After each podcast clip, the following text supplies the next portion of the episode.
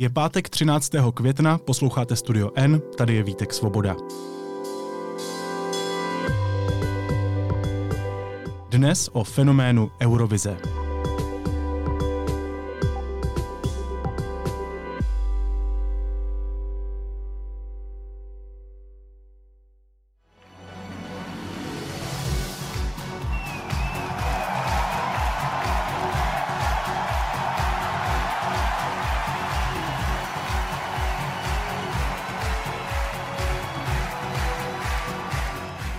Desítky milionů lidí sledují každoročně hudební show Eurovize, ve které státy Evropy bojují o titul písně roku. Jeden z nejdéle vysílaných pořadů měl svůj první ročník v roce 1956 a zrodili se v něm i globální hvězdy, třeba ABBA, Celine Dion nebo ruské Tatu. I když jde globálně o nejsledovanější nesportovní událost světa, české publikum zdá se tahle soutěž moc nezajímá. Proč? Hosty podcastu jsou hudební publicista, režisér a moderátor Šimon Holý a publicistka a ředitelka módy Jana Patočková. Ahoj Jano a Šimone, vítejte. Ahoj Vítku. Dobrý den. Welcome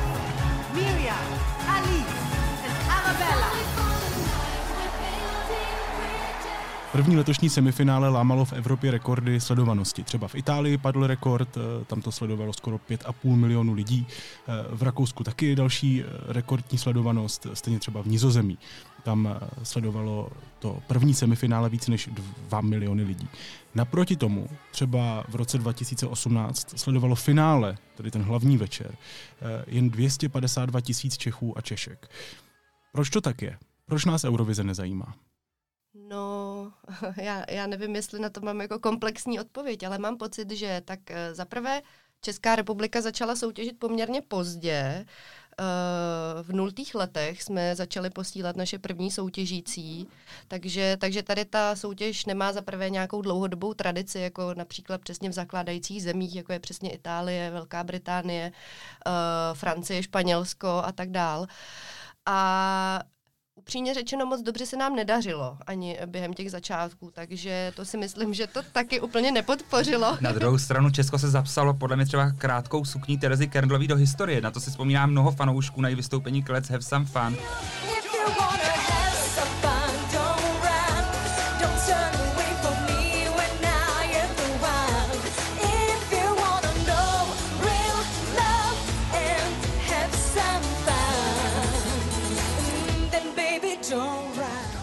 Což bylo opravdu bizár, český já, bizár. Já musím říct, že jsem se na to znova dívala včera, na toto vystoupení a vlastně nějakým způsobem si říkám, proč ne, ale zároveň proč ano. Jako if you wanna have some fun, then don't run. And with me you won't go solo.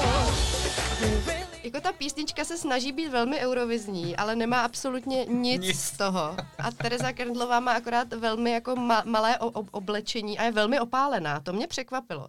E, takže ano, měli jsme tam Terezu Ano. Kerndlovou, neuspěla úplně, měli jsme tam kabáty.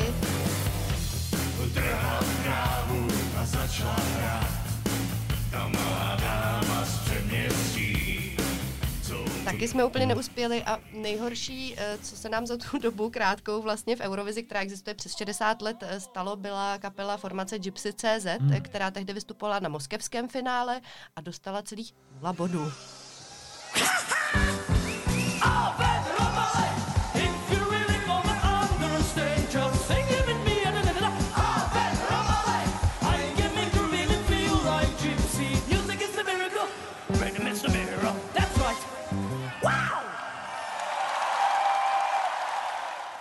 To možná té popularitě u nás taky úplně nepomáhá. On, je to, on je to komplexní problém, protože uh, je byla tady malá, malá snaha investovat do toho formátu. Česká televize má svých problémů dost, od, od jak živa, a um, Eurovize něco stojí. Stojí opravdu hodně peněz. Česká televize tolik neinvestuje do toho formátu, i když se o to tam někteří lidé snaží.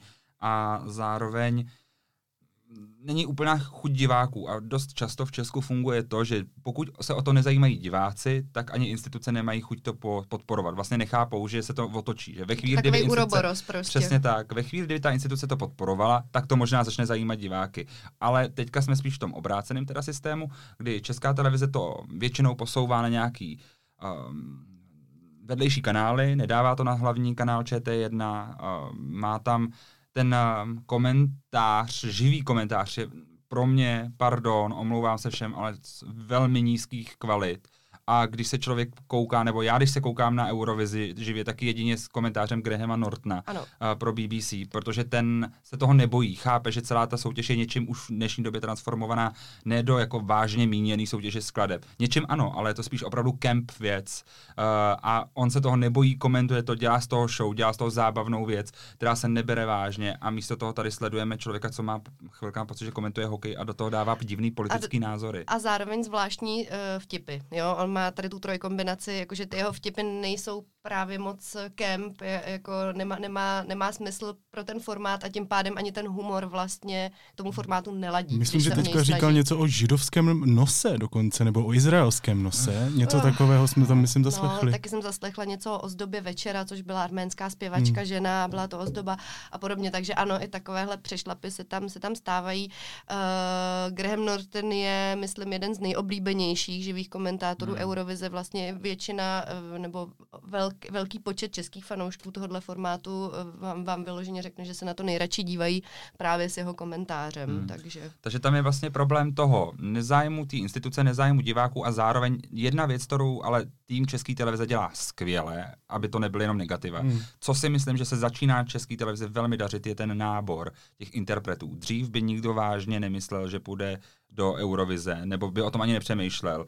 A často tam lidi šli z nějakého zvláštního přesvědčení nebo něco. Ale teďka už i velmi relevantní interpreti navážno přemýšlí o tom, že by se mohli zviditelnit a že by mohli být součástí Eurovize. Vy, vy třeba Ben Kristoval, teďka VR domy a uh, myslím, že, ten, že ty semifinále, ve kterých si Če- Češi vlastně vybírají, kdo půjde do toho finále, jsou čím dál tím na vyšší úrovni. A to je vlastně skvělá zpráva nejenom pro Eurovizi, ale i pro tu hudební scénu, že vlastně tady jsou interpreti, kteří můžou být zajímaví v nějakém i popovém mainstreamovém kontextu.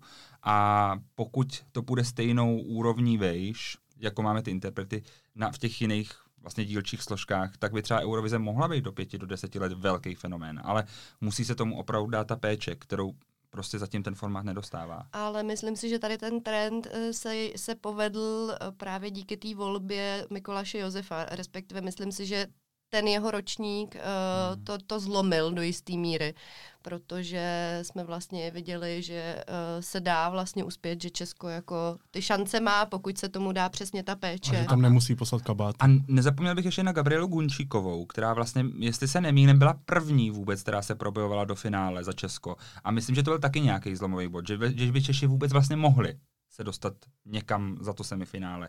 Protože předtím to vždycky bylo přesně předposlední místo v semifinále.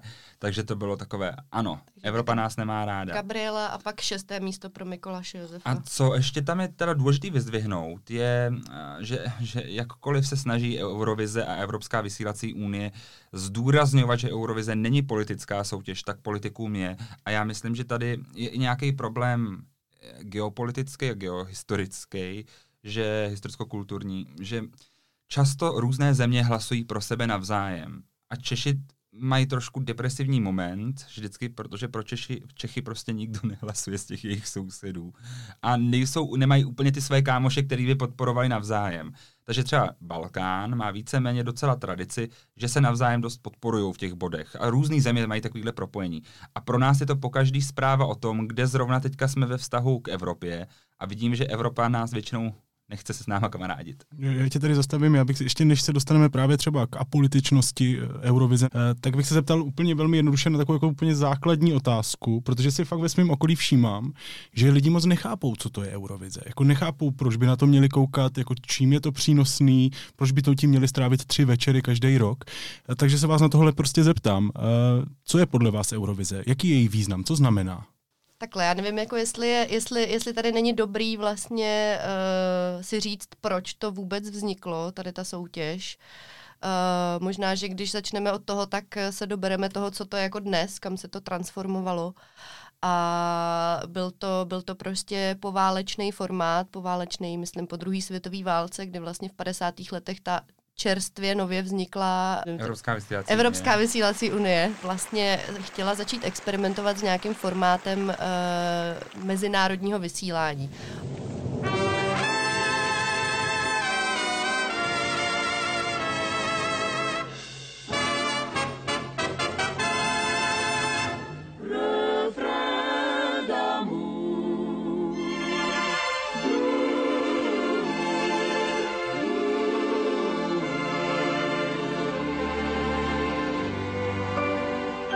Oni už uh, předtím vlastně různý členové uh, téhle vysílací unie uh, zkoušeli dělat nějaký přenosy, uh, že prostě formát, co se vysílá ve Velké Británii, se napří, například vysílá v Holandsku a měli s tím celkem úspěch, takže si řekli, uh, hele, tohle je dobrý, uh, máme zatím samozřejmě nějaký, uh, nějaký jako hodnoty, které taky můžeme reprezentovat, prostě nějakou jako uh, vzájemnost evropskou, uh, byla tam taková ta trošku jako hrdost a to budování té nové Evropy po té druhé světové válce.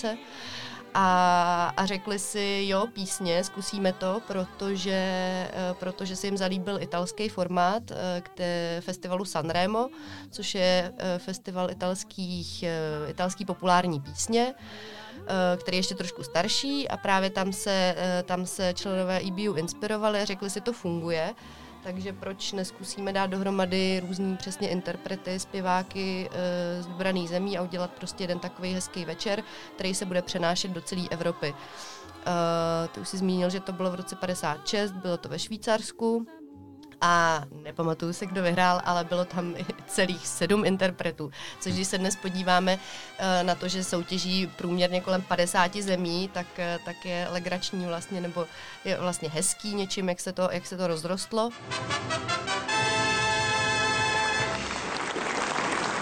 Vlastně tohle je podle mě to, na čem Eurovize stojí, vlastně na nějaký jako uh, na prezentaci vlastně nějakých jako evropských hodnot, nějaký vzájemnosti, e, jsou, tam, e, jsou tam vlastně vidět vždycky ty jako rozdíly, zároveň jako ně, něco, co ty lidi všechny jako propojuje, mm, má to v sobě nebo mělo to odjakživa nějaký poselství míru. Já úplně chápu všechny ty výhrady, že to je vlastně jako soutěž nevkusu. Já, to, já tomu vlastně do jisté míry rozumím, ale já právě mám pocit, že je důležité sledovat ten historický kontext vývoje té Eurovize, kam se to posouvá a jak a proč se vlastně třeba objevují dost často pro nás s něčím bizarní nebo nevkusný nebo úplně mimo věci v kombinaci s poměrně hezkýma věcma, který eh, vlastně jsou třeba úspěšný. Vy třeba Maneskin, kteří vyhráli loni, tak ty se potom dostali dokonce na vrchol skoro amerického žebříčku a stali se z nich opravdu velké hvězdy. Tam teda Eurovize eh, vytáhla někoho na vrchol jako skoro nikdy v historii. A já vlastně musím říct, že teďka tady vystoupím spíš z pozice jako filmaře, že já rád inklinuju k něčemu, co je dramatický a co má nějaký příběh a nese nějakou emoci. A jestli něco Eurovize pro mě umí, nehledě na ten jako estetický klíč, který vlastně Eurovize má, tak jsou to ty emoce. Pro mě skoro není víc strhujícího zážitku každý rok. Ten moment, kdy se dozvídáme body z různých zemí navzájem a vidíme ty reakce v tom sále, vidíme ty reakce na internetu, vidíme ty reakce všude. Co se vlastně stane ve chvíli, kdy nějaká země dostane 12 bodů od nějaké země nebo nula a kolik bodů vlastně kdo má a kdo to vyhraje, protože všichni to chtějí, je to jejich velký sen a vy vlastně sledujete nějakou velmi dramatickou soutěž, která vlastně má nějaký politický kontext, jakkoliv to nechceme. A jsou to velký příběhy, jsou to zajímavý příběhy, jsou to příběhy toho, uh, jakože vousatá drag queen může vyhrát v době, kdy vlastně jakoby polovina států nemá lidský práva vyřešený prostě pro LGBT komunitu. Nebo ukrajinská zpěvačka Jamala, z, z Jamala, která byla vlastně v tom finále uh, vlastně porazila Rusko. We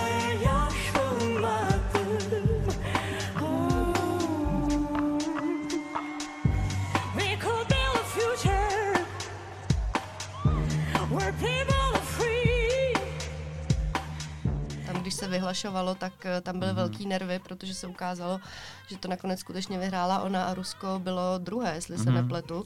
A tam přesně ty emoce eh, ve spojení i tady vlastně s nějakým jako politickým backgroundem a s, nějakým, s nějakou jako emocí celkovou, co se v Evropě zrovna dělo, byla jako velká. Mhm. A já, já třeba můžu říct, že si pamatuju, že když jsem, když jsem byl já v protě, tak my jsme tehdy dali Slovinsku 12 bodů. A jeden můj známý a slovinec mi právě psal, že potom se ve slovenských novinách, denících objevovaly články typu Děkujeme Česko. A vlastně je to z něčeho nic jako nadnárodní věc, kdy vy vidíte, že ty emoce a to propojování Evropy tam vlastně funguje velmi dobře. Jakkoliv to může působit bizarně a je, a něčím je zajímavý, a to si já neumím moc vysvětlit pro sebe, proč tohle zrovna je těžký pro Čechy vysvětlit. Proč nějak Češi se vlastně bojejí toho evropského bizáru v téhle zemi, zemi, která je definice bizáru. Takže tam, tam tomu nerozumím, ale za mě proč to sledovat jsou ty emoce. Ty emoce tam prostě jsou A já teda musím říct, že mě na tom baví i to, co možná trošku ironizujeme nebo schazujeme, ale ten určitý kemp nebo vlastně ta přehnanost, ten kýč, jako k popu do určitý míry kýč patří a ne všechny ty písně jsou pop z nějaké jako definice, Mhm. řekněme, jsou tam věci, které jsou víc třeba folkový um, a tak dál, to je jedno, ale jako je to pop, je to mainstream a přijde mi uh, jako nevidím v podstatě rozdíl mm, mezi, mezi tím dívat se na nějakou jinou estrádu v uvozovkách, který tady jsou v televizi Hmm. taky populární. Myslím si, že třeba sledovanost shows typu Tvoje tvář má známý hlas a podobně tady není úplně malá. Uh, tak vlastně nevidím důvod, proč se nedívat na estrádu, která je ale jako udělaná velmi dobře, profesionálně na úrovni a vlastně nabízí to nejvíc.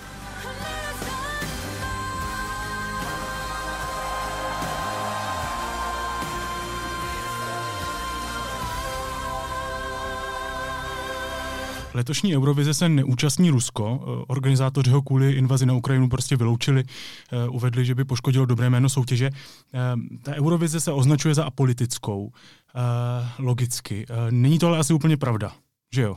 Není, není to pravda vůbec. A já začnu možná, protože ono to je teďka jasný. Ta situace mezi Ukrajinou a Ruskem, to je prostě jedno velký téma Eurovize. To je blog, o kterém bychom tady mohli mluvit hodinu, procházet celou historii těch soutěžících. Já se schválně podívám ještě za jako jiným, za jinou historickou událostí, která je pro mě byla třeba zajímavá. A to je uskupení kamarádů kolem uh, izraelského rysera Eitana Foxe, který se eh, na počátku milénia uh, přihlásil za Izrael do Eurovize a oni měli velmi prostě banda amatérů, co absolutně neumějí zpívat, uh, zpívají do beatu, který podob, zní skoro jak Share Belief, prostě taková ta jako totální disco, pozitivní věc, do který zpívají písničku o tom, jak uh, holka uh, má jinou lásku za hranicemi v Sýrii nebo v Palestíně a během toho vystoupení začali mávat vždycky palestinskými, syrskými, libanonskými vlajkami a izraelskými a potom ještě se stihli všichni muži líbat za ostatními muži, ženy s ženami a všichni navzájem a udělali toho takové jako velké orgie na pódiu, což eh, tehdy dokonce eh, vytvořilo jako velký politický skandál na opravdu té nejvyšší vnitrostátní úrovni, kdy minister kultury zakázal vlastně to vystoupení. Poté z toho byl velký, velký skandál, protože samozřejmě Ethan Fox je jeden z těch nejvíc předních queer režisérů v Izraeli. Vlastně v tu chvíli řekl, to je oprese vlastně kultury. A, takže načež potom i Eurovize do toho zasáhla, protože to je politické gesto, že to tam vlastně nemá co dělat. A samozřejmě nakonec se přesně stalo během toho semifinále to, že ti lidé slíbili, že teda žádné vlajky ukazovat nebudou a samozřejmě ukázali. A to je vel, a bylo to velké politické gesto v době intifády. Takže vlastně už na tomhle jednom číslem se dá ukázat, jak extrémně politická věc to je. Jamala, co vyhrála, tak to je politické téma. Tady vlastně a ono to je obecně a já s tím mám jako životně problém. Umění je politický. Tím to to, tak. končí. Je to tak? No mě zajímá, co si o tomhle vlastně myslíte, protože je vůbec možný, aby se to oddělilo tady tyhle dva světy, vzhledem k tomu, k tomu že existují nějaký mezinárodní Já vztahy. si myslím, a... že určitě není. Ve chvíli, to je přesně, já vždycky dávám paralelu s tím sportem. Tam je to, při olympiádách je to to samý, taky se to řeší. Jakoby ten orgán, or- který to organizuje, se tváří a politicky říká z principu svého fungování, že je apolitický, stejně jako olympijský výbor, a že reprezentuje nějaké hodnoty, které, řekněme, jsou demokracie, nějaká vzájemnost, eh, bratrská, sesterská pomoc, eh, propojování kultur a tak dále, ale právě proto je to politický. A ještě k tomu všemu přichází jedna věc, o které jsme se tady zas tak moc nebavili, ale když už tady zmiňujeme Camp a LGBT lidi, tak prostě Eurovize je útočiště LGBT lidí po celé Evropě a to i v zemích, kde LGBT plus komunity nemají lidský práva prostě na úrovni normálních lidí a prostě bojují za své lidské práva a v tu chvíli, když tady máme nějakou takovouhle soutěž, která se stává útočištěm těchto lidí, tak se stává znova politická, protože tam samozřejmě v tu chvíli jsou třeba i v tom veřejném hlasování těch lidí podporovaní přesně i třeba queer umělci v zemích, kde mohou lidé za svoji orientaci jít buď do vězení, nebo jsou za to trestaní. Zmínila bych letos uh, Rumunsko, uh, ten soutěžící uh, Já teda nechci, uh, nechci teď mystifikovat, uh, poslouchala jsem na to téma uh, jenom podcast nějakých italských vlastně nadšenců a, a fanoušků Eurovize, kteří to mají docela nastudovaný. Takže nevím, jestli je veřejně vyautovaný v Rumunsku, ale ten zpěvák každopádně předvádí show a písničku, která je velice kvír. Je trošku matoucí, že teda je Rumun a zpívá španělsky a ještě má takový, jako, takový španělský kostým, takže to mě trošku zmátlo během té soutěže. What if they gonna find out? Nobody's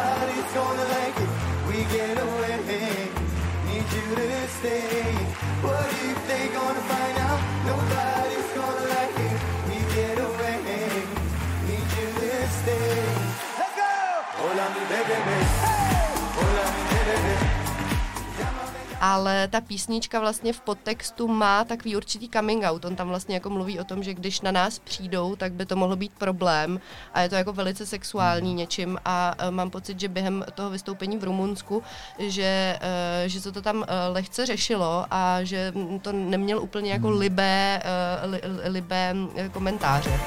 Llámame, baby.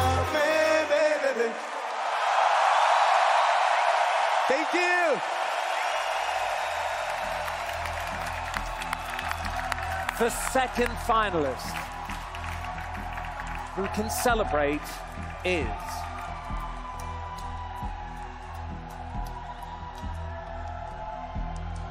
the Czech Republic. Česko postoupilo do letošního finále Eurovize. Skupina We Are Domy zahraje v sobotu jako vůbec první. Celý večer otevře. Je tenhle ten postup překvapením? Jo a ne, ona totiž podle těch bookmakerů se počítalo s tím, že se do finále dostanou. Na druhou stranu VR Domy mělo velmi špatný rozjezd v Eurovizi, ty první vystoupení, protože oni nevystupují jenom v tom pořadu, oni mají různé takové koncerty, kterými vlastně dávají fanouškům najevo, že existují. Je to taková opravdu velká PR záležitost, skoro jak když někdo dělá Oscarovou sezónu, že všude různě se ukazují a představují tu písničku, tak uh, frontmanka neměla úplně povedený ty živý vystoupení. Často neuspívala tu skladbu, ona není úplně snadná uspívat. A ty špatný vokály se potom začaly šířit vlastně jako takový velký problém toho a očekávalo se velmi málo od nich během toho živého vystoupení, ale o to víc potom překvapili a musím říct, že samotného i mě to strhlo, to jejich vystoupení a přišlo mi možná dokonce i nejlepší skoro uh, vystoupení z těch všech českých interpretů. Možná i s Mikolasem Josefem je to na podobné úrovni a o to jistější potom byl ten postup do finále, že ve chvíli, kdy oni vlastně dokončili to semifinále, tak bylo úplně jasný, že budou do finále, protože překvapili v podstatě všechny.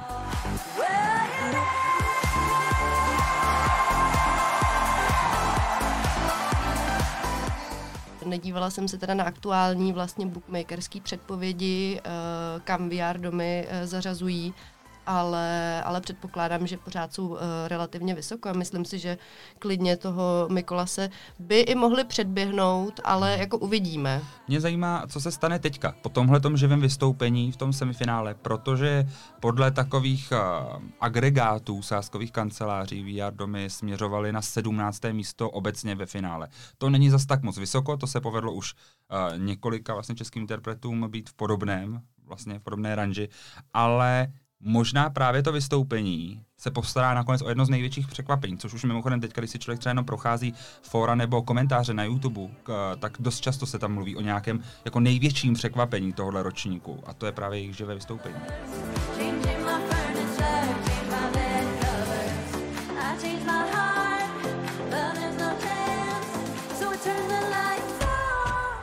Člověk, co přijde naživo na tu Eurovizi, tak opravdu chce zažít nějaký jako velký zážitek.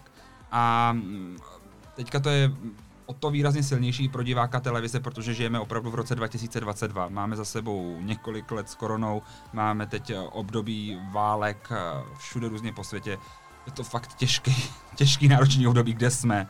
A mám pocit, že letos to budou mít velmi náročné balady, protože eh, člověk chce jako utíct a zažít právě nějaký zážitek. Nemluvím teďka o tom, že tam jsou nějaký frontrunneri baladový, ale, ale myslím si, že o to víc zafungovaly ty VR domy na závěr, jako ta taneční věc, protože po tom náročném večeru, náročné době, vlastně přišlo něco, co je velmi jako party pecka a ještě to bylo podaný tak, že ten člověk Já když jsem to sledoval, tak jsem měl chuť klidně být na tom pódiu a tancovat si tam sám.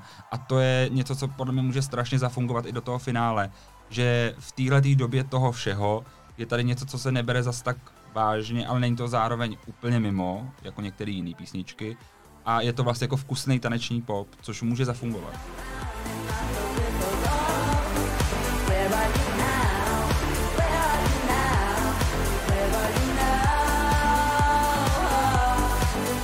You now? Na závěr, zajímá mě obrázek Česka v Eurovizi. Eh, Z těch lidí, kteří jsme tam poslali, eh, jak nás Eurovize a Evropa tedy přes eh, tady to okýnko jménem Eurovize vnímá. A zajímá mě, jestli podle vás máme, jako jestli před námi je třeba i možnost jako vyhrát Eurovizi. Jestli v Česku jsou hudebníci a hudebnice, pokud tedy ty naše lokální kola budou dál dobrá, můžou třeba někdy vyhrát. Zapomínáme na jednu zásadní věc. A to je to, že vítěz potom hostí. A já si myslím, že se česká televize, a to nemyslím zle vůči české televizi, já to úplně chápu, já si myslím, že z toho bojí možná i jako současný primátor Zdeněk Hřib třeba, že to musela Praha řešit. Z ničeho nic musí hostit Eurovizi a Eurovizi dokáže přinést až 40 tisíc návštěvníků v jeden moment do města, což je trošku noční můra pro Prahu, která, která prostě bojuje s nad, nadbytkem turistů. A z ničeho nic se musíme ptát, jak by vůbec Praha zvládla hostit takovouhle šílenou věc a jak by, jak by to prostě zvládla i ta česká televize, která má úplně jiný problémy.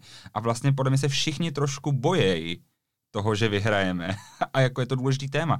Vlastně taky ten turismus Eurovizí, to je strašně velký biznis. To je jedna z největších kulturních akcí v Evropě, která přináší neuvěřitelné peníze do těch měst. A proto se třeba taky města uvnitř různých zemí strašně tahají o to, kdo to bude hostit. Vy třeba Itálie, kde byly velké tahanice o to, kde to bude. A proto si myslím, že snaha vyhrát třeba je, ale je tam zároveň velký strach a otazník z toho, co se pak ale stane. A zároveň ten obrázek, ještě za mě jenom dohodím, myslím si, že to říká, že česká země je z Vyšegrádu teďka na tom nejlíp. Že vlastně to skóre máme velmi dobré a že jsme takový ti underdogs, kteří tam jsou, vlastně se snaží, ale ještě neví, kam směřovat. A to je trošku možná symptomatický i pro tu jako politiku obecně. Já myslím, že se tam, že se fakt hledáme, no, že je to vidět, ale jako eh, myslím, že jsme vykročili jako velmi, velmi dobrým směrem.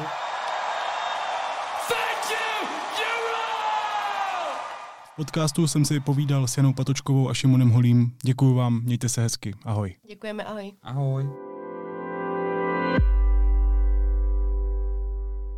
A teď už jsou na řadě zprávy, které by vás dneska neměly minout. Papež František vybral za nového pražského arcibiskupa Jana Graubnera. Současný olomoucký arcibiskup vystřídá Dominika Duku. Ten byl v čele pražské arcidiecéze od roku 2010. Rusové úspěšně překročili severní Doněc. Na jiném místě řeky ale utrpěli katastrofální ztráty. Na deník NCZ přinášíme zhrnutí aktuální situace na ukrajinském bojišti. Miroslav Ševčík sám rezignoval na kandidaturu do vědecké rady VŠE. Cituji, požádal rektora, aby stáhl jeho kandidaturu, potvrdila mluvčí školy. Jak deník N psal, studenti v akademickém senátu si vymínili hlasování po jménech. Turecký prezident Erdoğan prohlásil, že není nakloněn vstupu Finska a Švédska do NATO. Podle něj by přijetí skandinávských zemí do Severoatlantické aliance bylo chybou. A miliardář Elon Musk podle svých slov dočasně odkládá nákup sociální sítě Twitter.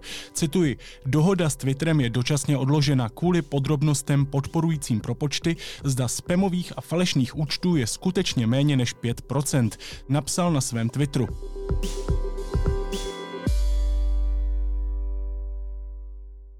A na závěr ještě něco, co mě zaujalo a možná by mohlo i vás. Internet je plný bizarních videí, které zachycují bizarní situace. Možná se z toho dá vyvodit, že je bizarní prostě život jako takový, o tom ale asi radši jindy. Taky se dá říct, že většinu z nás nejspíš nebaví čistit si zuby. Mně teda rozhodně ne. Asi vás teď budu šokovat, ale našel jsem řešení, které obě tyto skutečnosti navíc kombinuje. Je jim kanál Daily Dose of Internet, denní dávka internetu. Hello, everyone. This is your daily dose of internet. This sea lion just kind of took over the pool and then kicked this guy out of his seat.